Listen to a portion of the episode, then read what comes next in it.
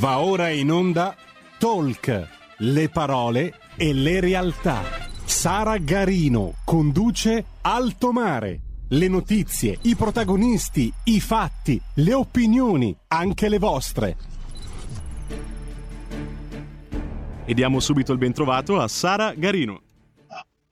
Grazie, grazie mille al nostro Federico al timone della regia. Bentrovati, bentrovati per una nuova puntata di Alto Mare. Come di consueto in apertura vi ricordo le informazioni tecniche, potete seguirci sulla web tv www.radiorpl.it in DAB, caricando l'apposita applicazione per cellulare sui canali social di RPL, YouTube e Facebook, nonché sul canale 740 del digitale terrestre. Vi ricordo anche che è aperta e attiva la nostra campagna di abbonamenti, la vostra campagna di abbonamenti perché la radio è soprattutto vostra. Sul sito www.radiorpl.it troverete tutte le informazioni necessarie, cliccate sostienici e poi abbonati. Federico, ricordiamo anche i numeri per poter partecipare alla diretta? Sì, potete telefonarci allo 0266203529 o inviarci anche un WhatsApp che poi leggerà Sara al 346 642 7756. Grazie, grazie mille Federico. Io vedo già collegato il nostro ospite di oggi. Un vero piacere poter ritrovare qua ad Alto Mare, come dire, rarinante singurgite vasto, no? E di certo l'ospite di oggi è un nuotatore di eccezione. Abbiamo con noi Giordano Bruno Guerra, storico regista, nonché presidente del Vittoriale degli Italiani. Ciao Giordano, ben trovato. Ciao Sara, buongiorno a tutti. Sono felicissimo di essere qui e ti posso dire che mi hai portato fortuna. Davvero? Per... Sì, Perché? Proprio mezz'ora fa è arrivato dal Ministero della Cultura, cioè dal ministro Franceschini, la conferma ufficiale della mia presidenza per i prossimi cinque anni al Vittoriale. Perfetto, perfetto Giordano, siamo proprio contenti, eh, complimentoni, davvero congratulazioni di tutto cuore da parte mia, eh, di Alto Mare, della radio, naturalmente anche del pubblico perché eh, ti meriti assolutamente questa, questa conferma per poter fare nei prossimi anni tante cose positive utili e apprezzate da tutti, come, come hai fatto in questi anni. Quindi complimentoni davvero, è come dire, ik manebi non so, no? che dici? Giordano, non ti sentiamo. Eh, Giordano, eh, riattiva il microfono. Ecco, se n'era andato misteriosamente da solo. Dicevo che sono molto contento perché sono altri cinque anni di lavoro fino al dicembre del 26 addirittura e c'è molto da fare, ma si vede che quello che abbiamo fatto finora è stato apprezzato. Oltretutto il Consiglio di amministrazione è stato confermato quasi integralmente, per cui c'è un segno di apprezzamento da parte delle istituzioni. E non potrebbe essere diverso, Giordano, assolutamente. Ecco, oggi siamo qui per una puntata davvero inedita, eterodossa, in cui parleremo di geopolitica e ambiente, due temi profondamente intersecantisi nell'ultimo periodo, negli ultimi giorni, dal G20 di Roma fino alla COP26 di Glasgow, che si è appena conclusa con esiti, come dire, diciamo così, tiepidi. E lo faremo attraverso una prospettiva anche e soprattutto storica, che ci insegni che la storia è maestra di vita, quindi eh, per indagare il presente, per poter disegnare e tratteggiare un futuro che sia strategicamente migliore, è necessario conoscere il passato. Non vorrei ripetere, come dire, una massima che il pubblico di Alto Mare conosce, che, che, ripeto spessissimo perché ci tengo particolarmente, quella di Luigi Einaudi, eh, prima conoscere, poi discutere, infine deliberare, ma è un po' questo no, che ci insegna la storia, a guardare in per potersi proiettare in avanti. Che ne dici Giordano? Cominciamo da qui con, con un incipit. Beh, intanto ti dico che purtroppo sì, la storia è maestra di vita, ma insegna in una classe di asini, cioè è, è difficile per la storia farsi ascoltare e trasmettere i propri insegnamenti perché collegare il presente, il passato al futuro è un'impresa veramente difficile, quindi non do colpe a nessuno. Eh, leggere la storia per progettare il futuro è veramente un'impresa improba, però eh, sono stati fatti dei passi in avanti. Io eh, sono convinto di questo, sono stati fatti più a Glasgow che a Roma. A Roma mi sembra che si sia un po' fritta l'aria e non è uscito niente di particolarmente importante e che non si potesse già prevedere. A Glasgow eh, capisco la delusione, capisco che eh, alcune persone possono continuare a parlare di bla bla bla bla bla, ma il problema è talmente grande, coinvolge talmente tanti interessi vitali che eh, non si può pensare di procedere di corsa, sarebbe un errore. Se vuoi approfondiamo poi questo argomento. Assolutamente Giordano, anzi facciamolo subito così che ci sia consecuzio. Mi dicono soltanto dalla regia se riesci ad abbassare leggermente il tuo, il tuo volume eh, per non provo. avere il ritorno. Com'è così? Federico, conferma no. se la cosa è migliorata. Io lo sento bene. Sembra meglio, sì. Perfetto, bene, grazie. Bene. Allora, cosa è successo? Che eh, Cina e India hanno, hanno, tirato un po' i remi in barca sulla vicenda del carbone, ma è assolutamente comprensibile, è un, uno strumento ancora non sostituibile in molte economie e, e quindi un popolo, eh, qui parliamo fra tutti e due gli stati di eh, quasi 3 miliardi di persone, quindi eh, 4, 4 decimi del, dell'umanità, se non di più, non sono bravissimo in, in matematica, hanno bisogno di quella energia per continuare il proprio sviluppo economico. D'altra parte, neanche nei paesi più poveri eh, ridurre l'inquinamento dimostra, eh, comporta, comporta, un blocco della, delle loro poche attività economiche. E ogni popolo e ogni individuo preferisce il rischio anche della salute piuttosto che alla morte certa per fame, alla carestia scusami, uso dei paradossi e delle parole un po' forti per essere più chiaro, e, però si sono fissati degli obiettivi, si sono fissati degli obiettivi che tutti sembrano intenzionati a mantenere. Si tratta di appunto mantenerli e possibilmente accrescerli nei prossimi anni. Queste riunioni saranno annuali e io spero che ogni anno si facciano passi avanti.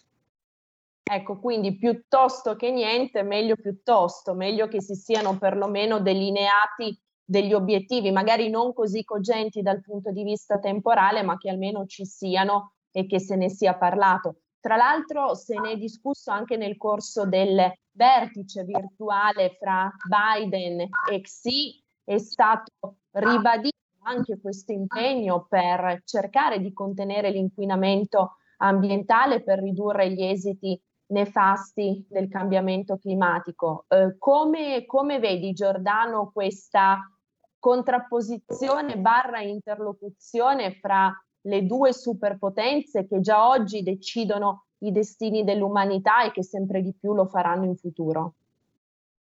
Beh, le due superpotenze hanno fra loro problemi molto maggiori di quello della, dell'ambiente e del riscaldamento globale. Pensiamo soltanto alla crisi che certamente scoppierà, spero il più tardi possibile, per Taiwan, perché la Cina rivendica che vuole sarà il prossimo passo. Stanno ovviamente palesemente conducendo una pericolosa politica di espansione, eh, di occupazione di territori in Africa, come sappiamo, ma anche in Asia, stanno comprando tutto il comprabile, costruendo porti, strade, ferrovie di loro proprietà, non di proprietà degli stati, per cui è una forma nuova di colonialismo e di occupazione.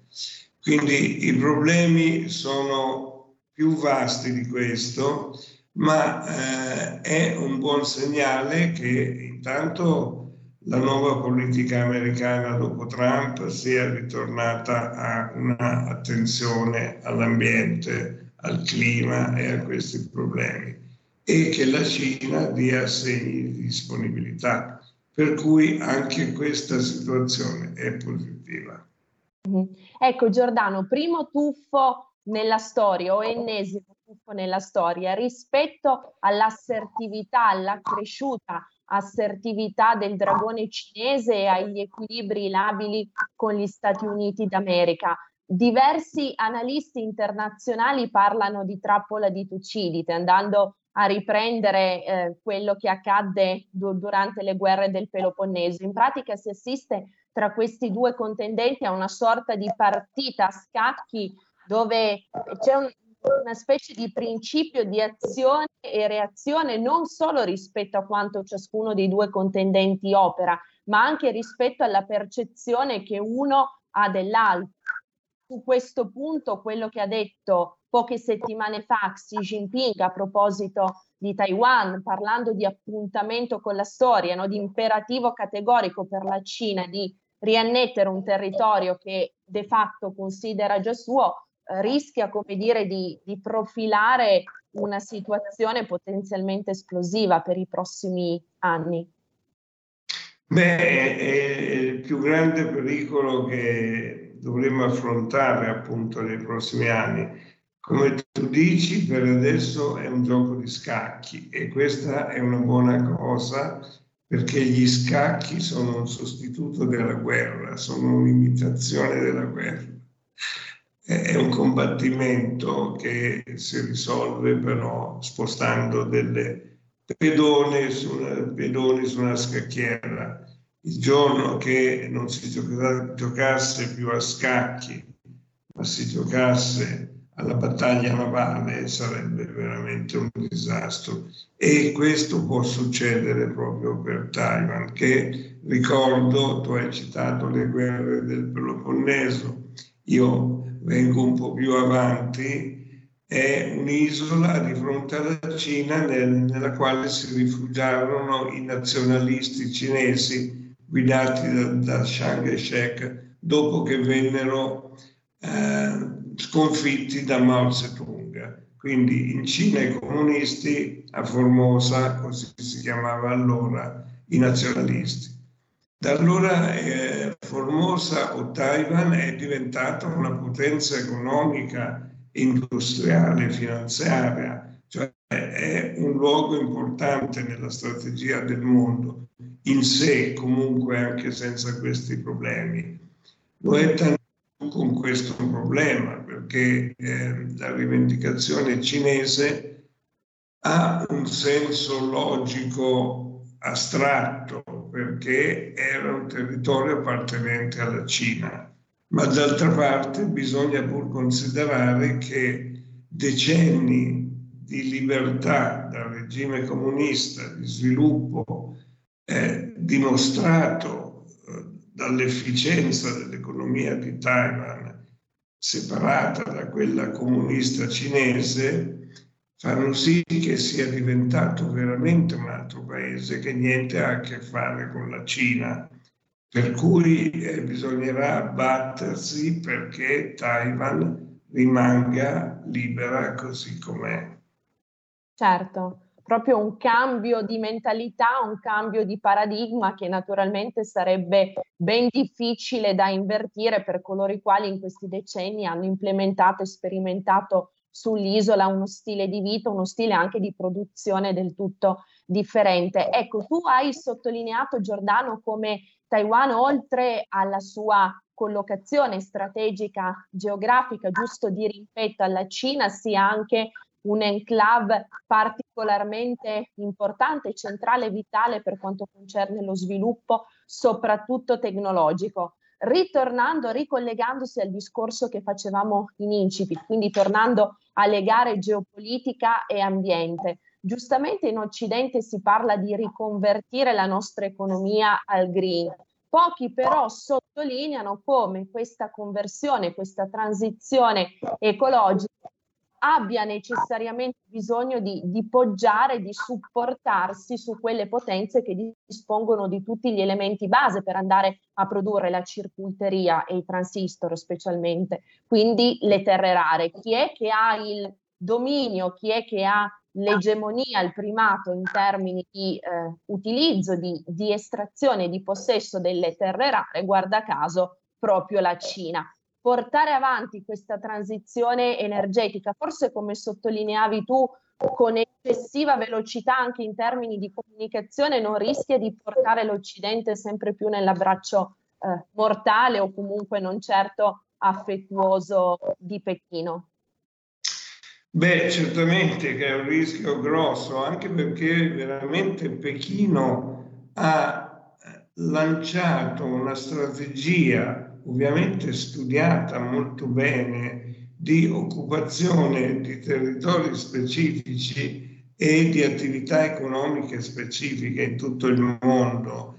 È un'operazione che parte da molto lontano, che dimostra una capacità eh, strategica dei cinesi veramente notevole, una capacità che noi non abbiamo affatto eh, sviluppato in questi anni, eh, convinti della superiorità del sistema capitalistico dell'Occidente, soprattutto dopo il crollo del comunismo ormai 30 anni fa, l'Occidente democratico, liberale, capitalistico si è adagiato nella convinzione che ormai tutto fosse risolto e che si poteva procedere tranquillamente. Nel frattempo la Cina operava questa grande transizione da un'economia collettivista, comunista, a un'economia simile a quella dell'Occidente, pur però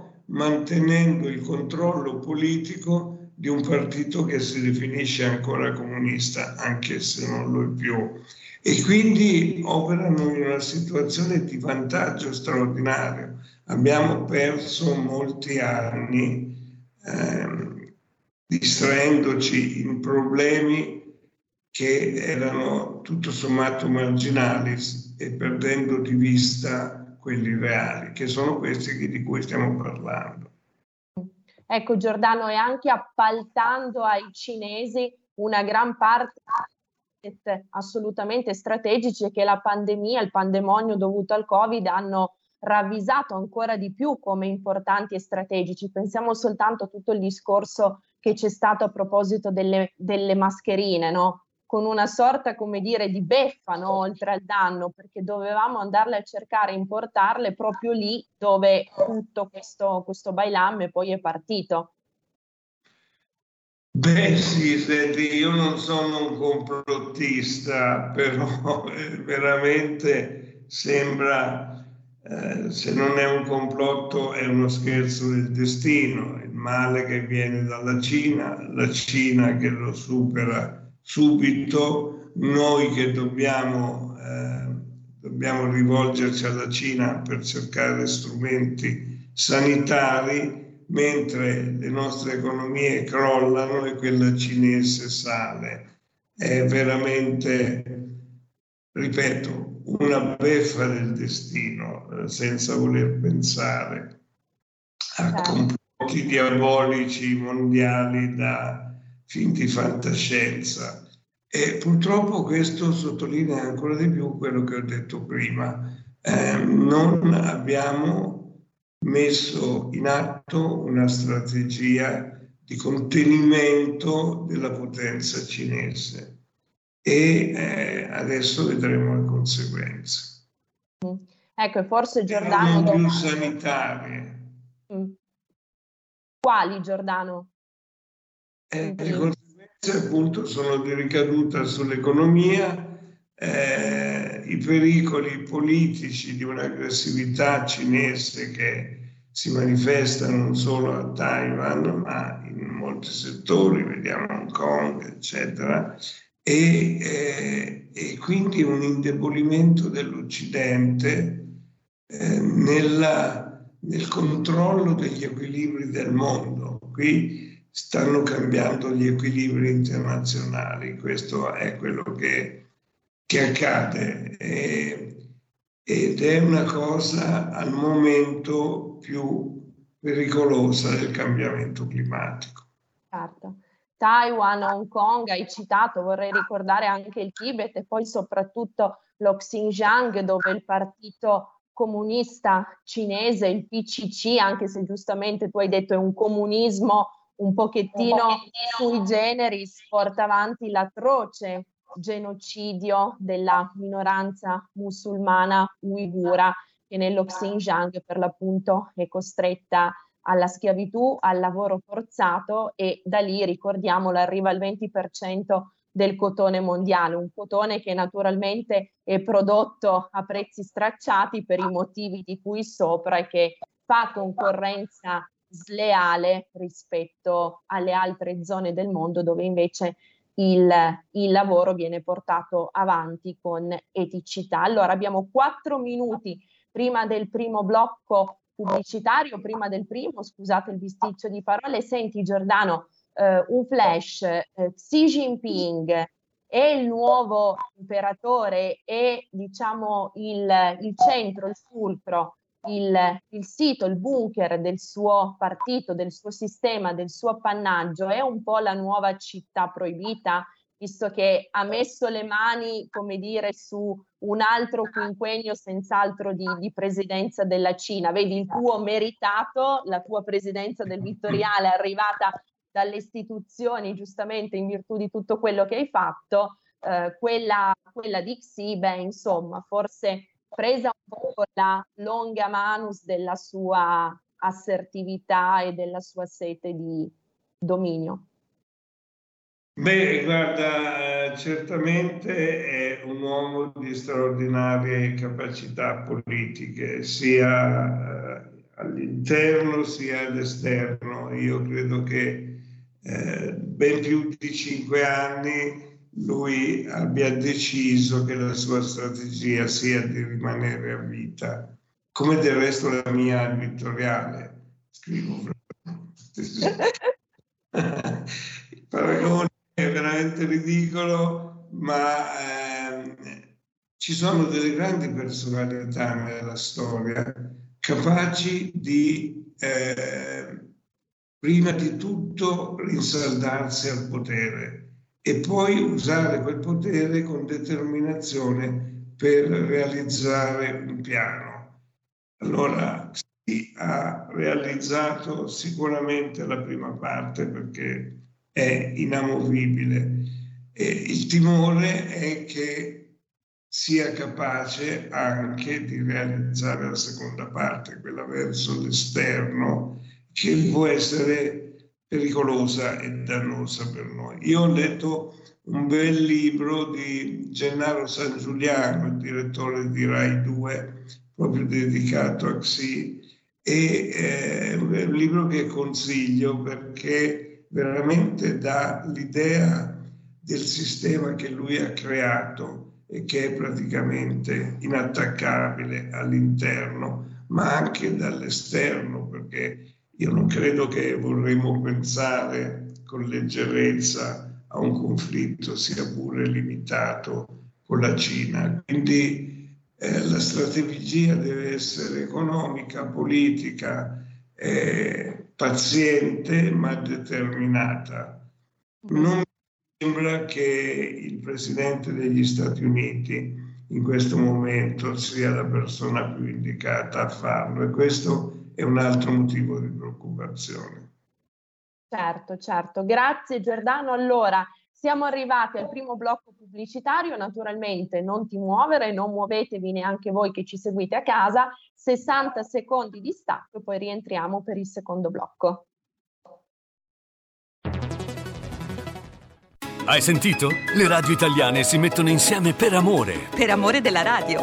Una grande storia meritava uno straordinario futuro. Nasce l'app Radio Player Italia 140 stazioni in una sola rete. Scegli la tua preferita e ascolta il suono perfetto del digitale. Gratis, senza registrazione, senza interruzioni. Compatibile con tutti i device. Naviga, esplora e scopri l'universo dell'audio. Ti sorprenderà. Scarica Radio Player Italia. Il futuro batte con la radio nel cuore.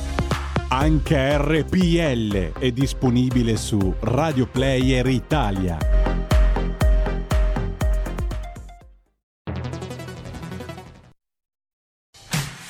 Porta con te ovunque RPL la tua radio. Scarica l'applicazione per smartphone o tablet dal tuo store o dal sito radiorpl.it. Cosa aspetti?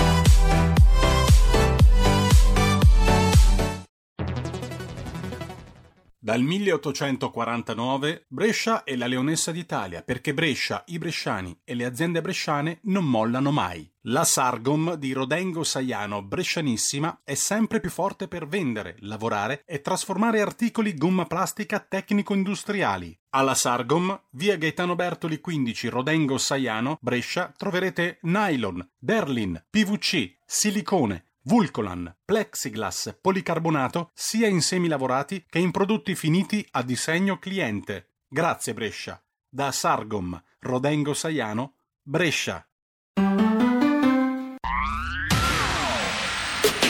La radio si modifica, semplifica, da plus la musica purifica. Dove vuoi, dove vuoi, con chi vuoi, rilassati e vai. La digital radio non ti molla mai.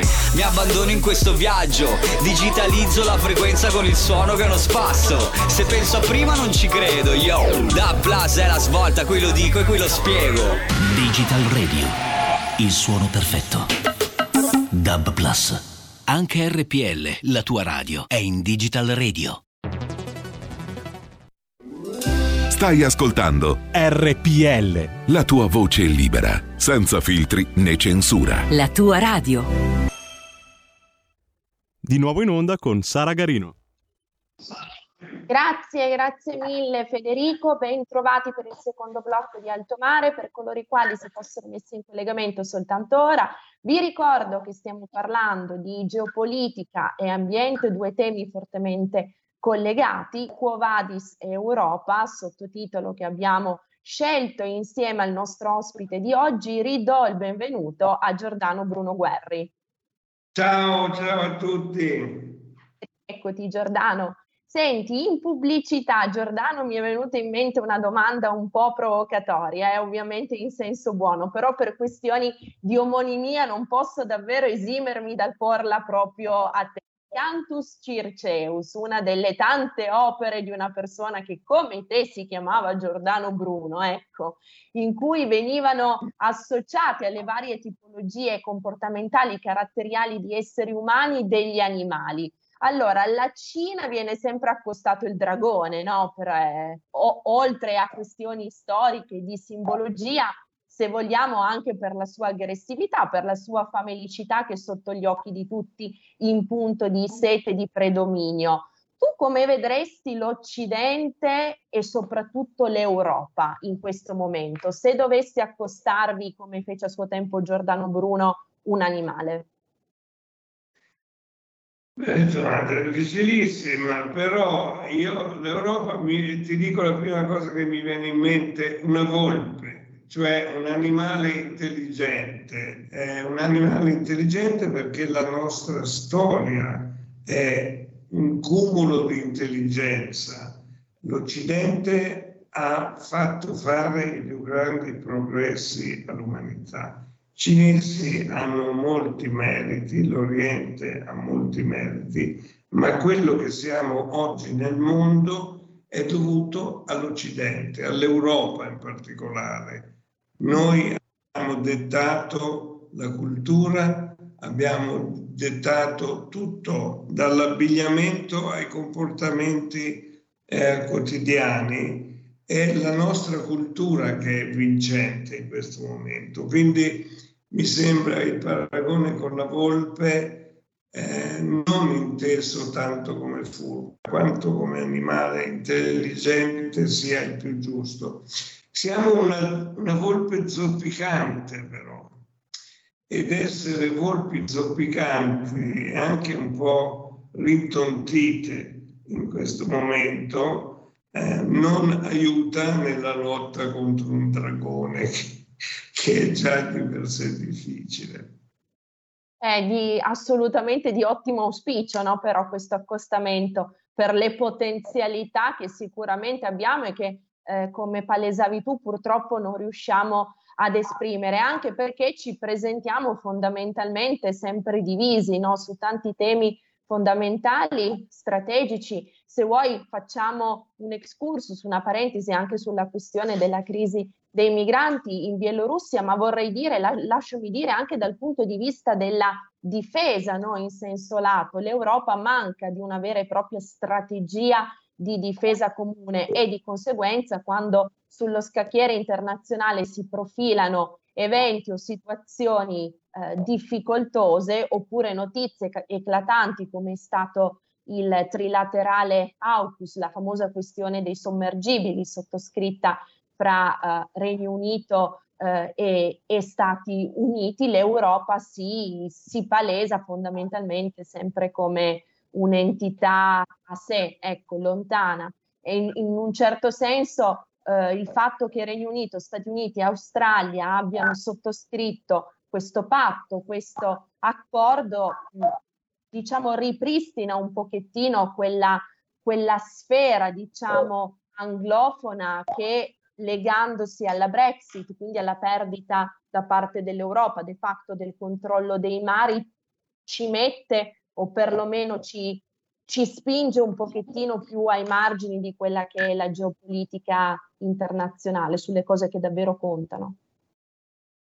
Beh, certamente sì, ma era una conseguenza inevitabile dell'uscita della Gran Bretagna dall'Europa. Eh, la Gran Bretagna è attirata verso gli Stati Uniti eh, perché non a caso lo chiamiamo un mondo anglosassone sono un mondo diverso da quello europeo. La forzatura era piuttosto eh, che la Gran Bretagna stesse in Europa, perché la vicinanza geografica ormai conta molto meno rispetto al passato, sappiamo bene la velocità delle comunicazioni, degli scambi, eccetera.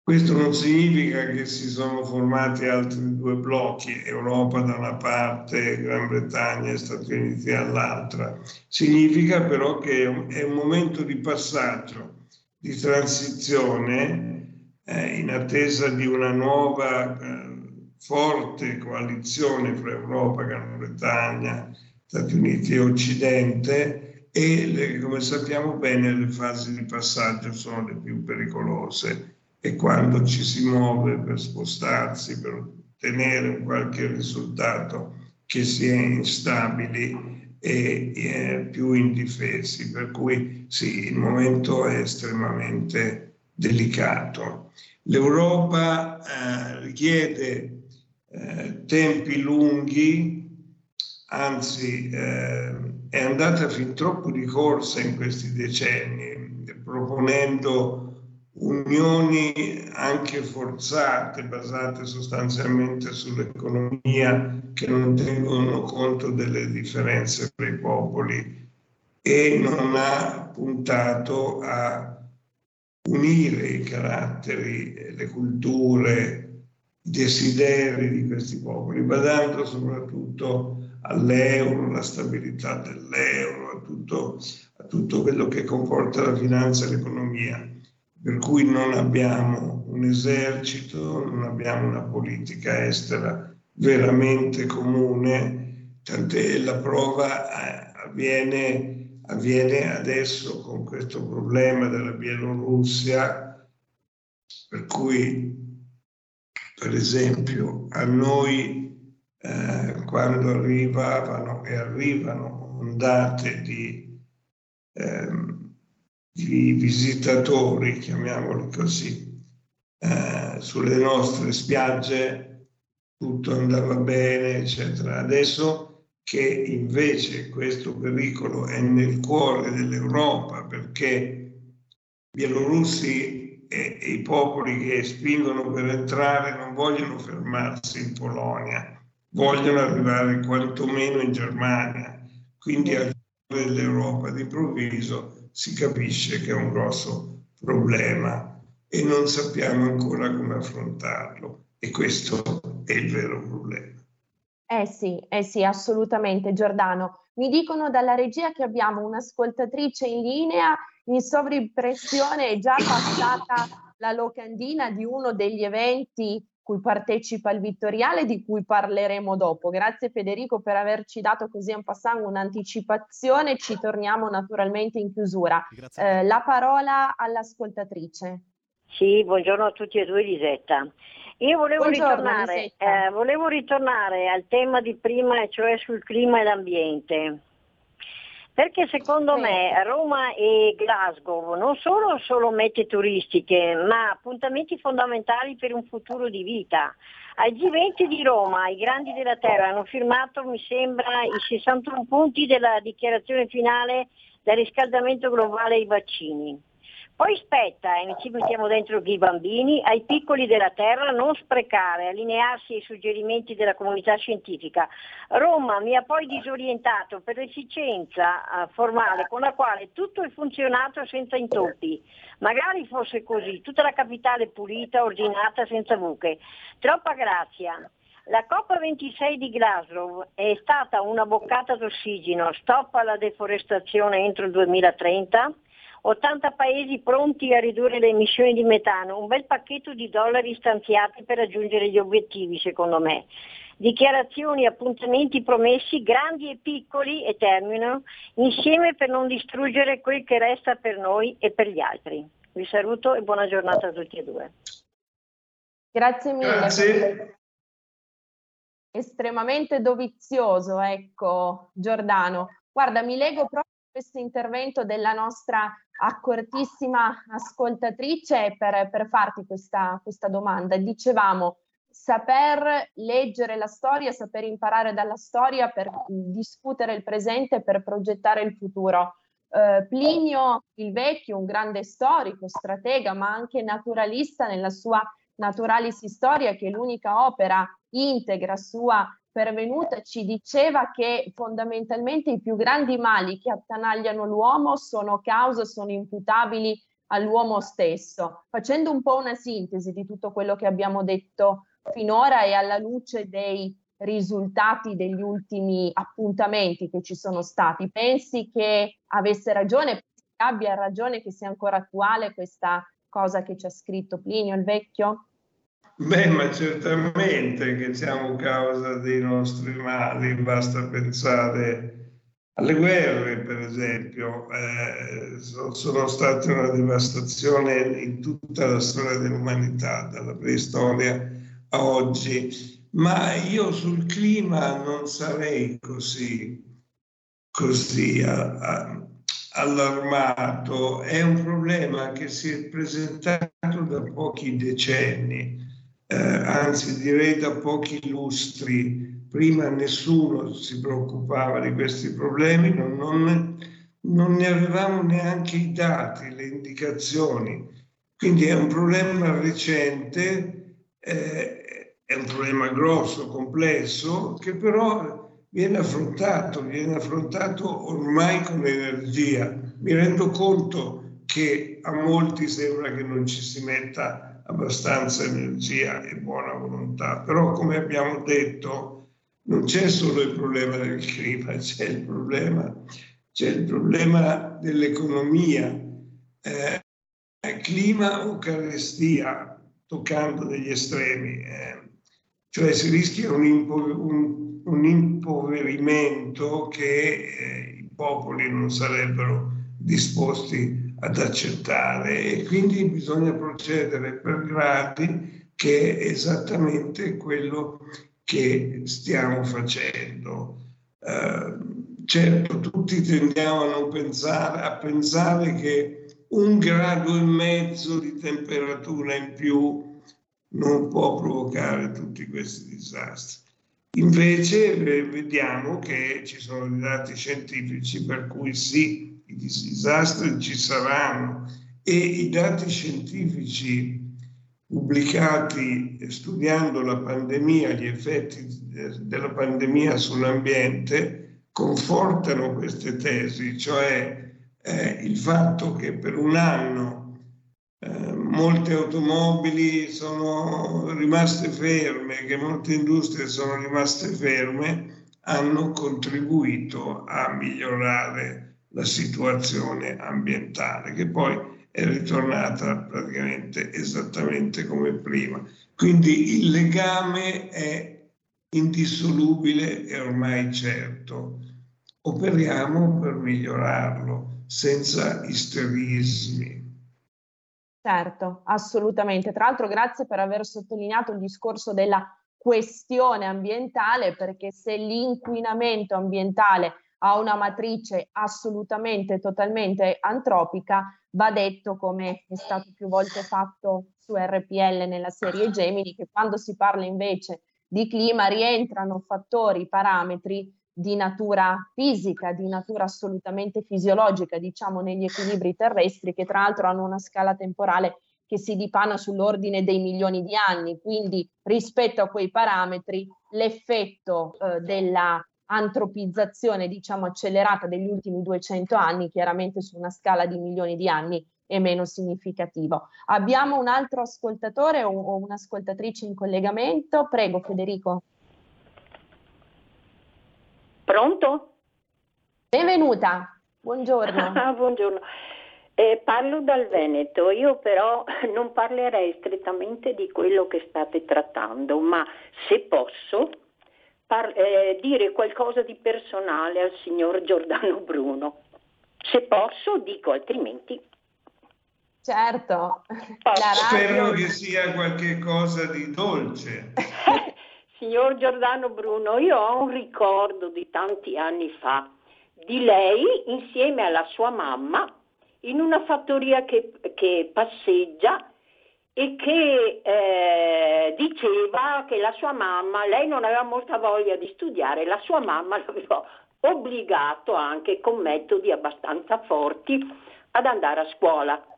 Giusto? Giustissimo. Giustissimo. Ecco, io da e la ringrazio guardi, ancora no, per questo. Sì, posso, io da anni, guardi, le devo dire che lei non mi era risultato molto simpatico in quel frangente io avevo visto la sua mamma, persona molto semplice, e l'avevo collegata anche alla figura della mia mamma, persone piene di cuore, magari non avevano la cultura. Vabbè, lei poi si era messo anche a decantare Dante e la sua mamma lo guardava un po' così. Comunque, a parte questo, poi negli anni ho avuto modo di vederla in televisione, di leggerla, e persona di cultura e anche molto, eh, diciamo, moderato.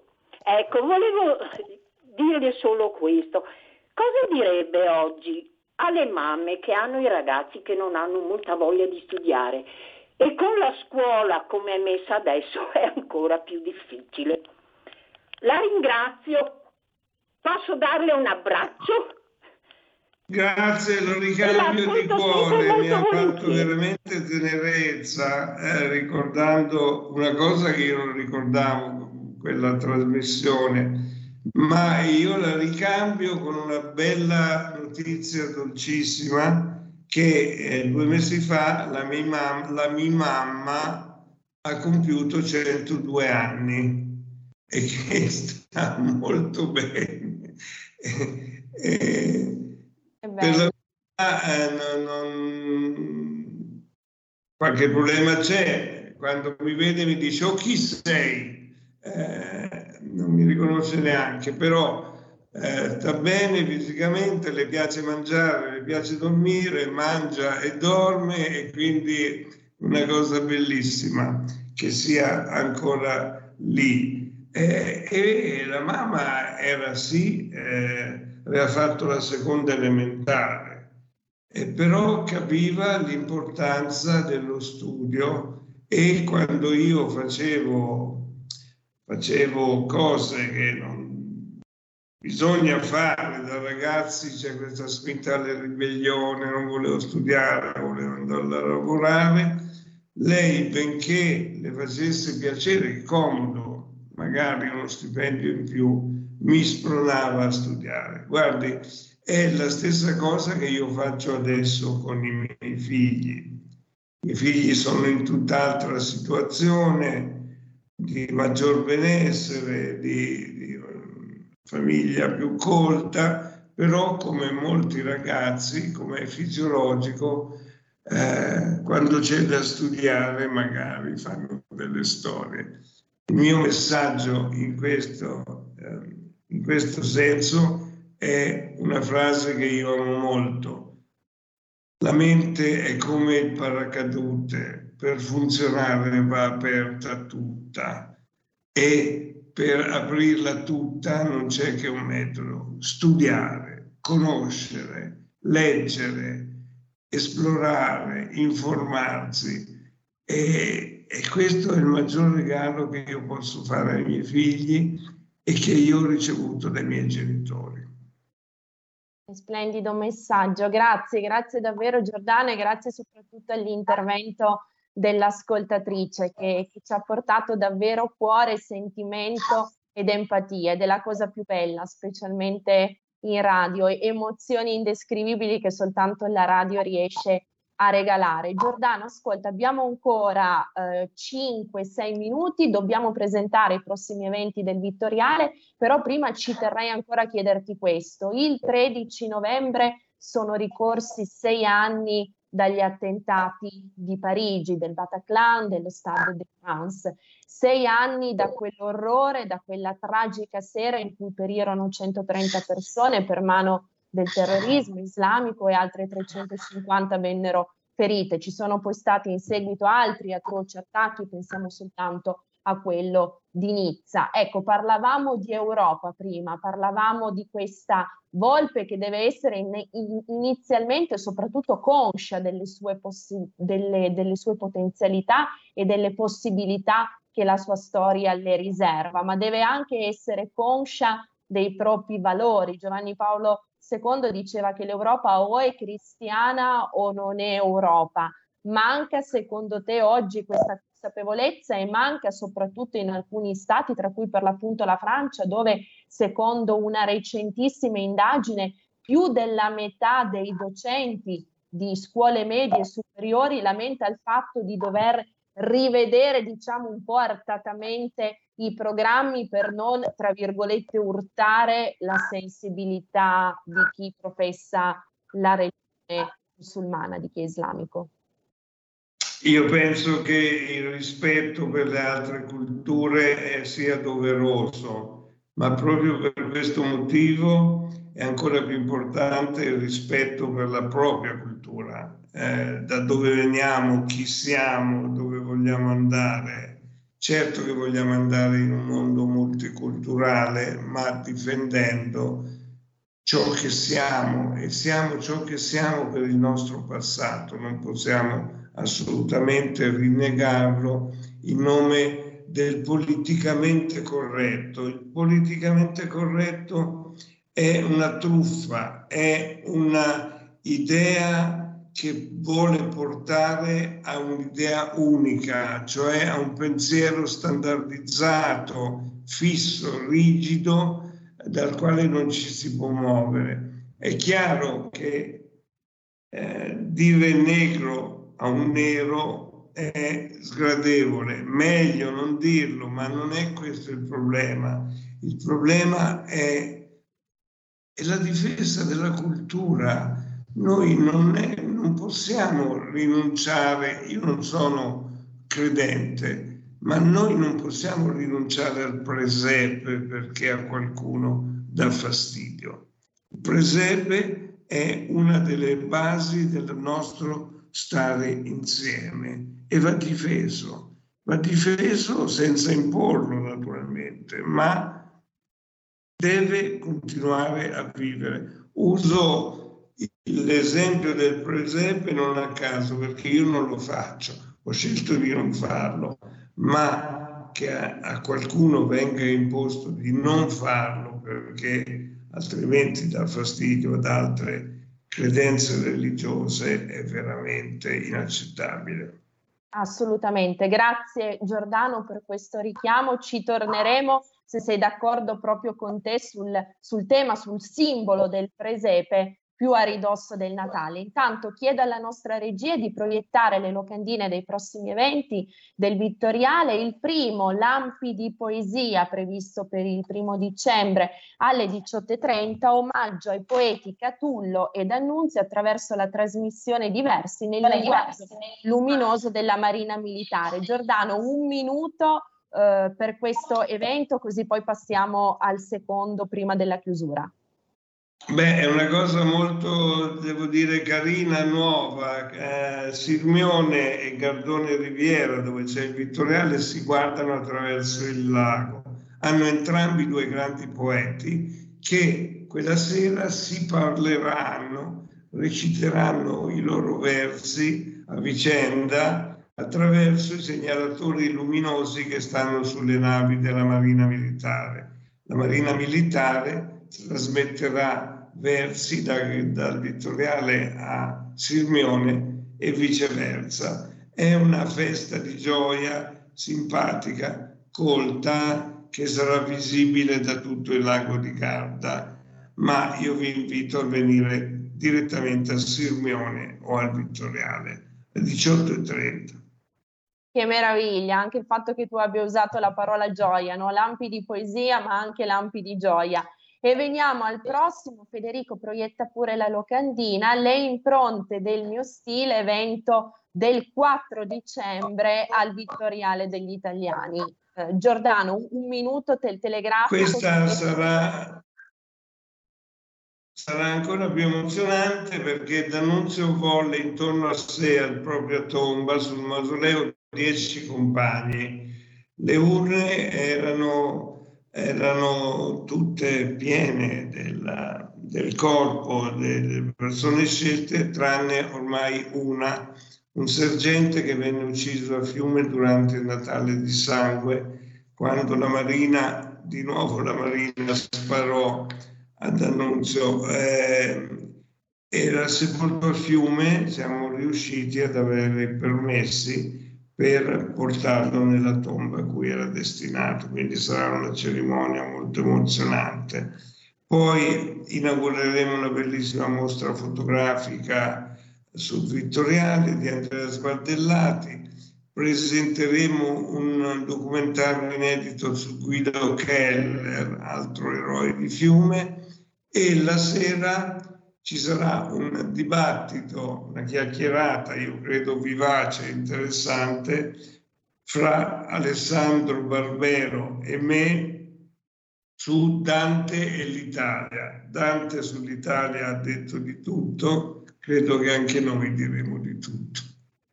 Eh sì, assolutamente, su questo nostro vascello che, come dire, merita assolutamente per il... In gran tempesta. Esatto, e torniamo sempre al tema dei rari nantes ingurgite vasto, vedi, tutto, tutto torna circolarmente.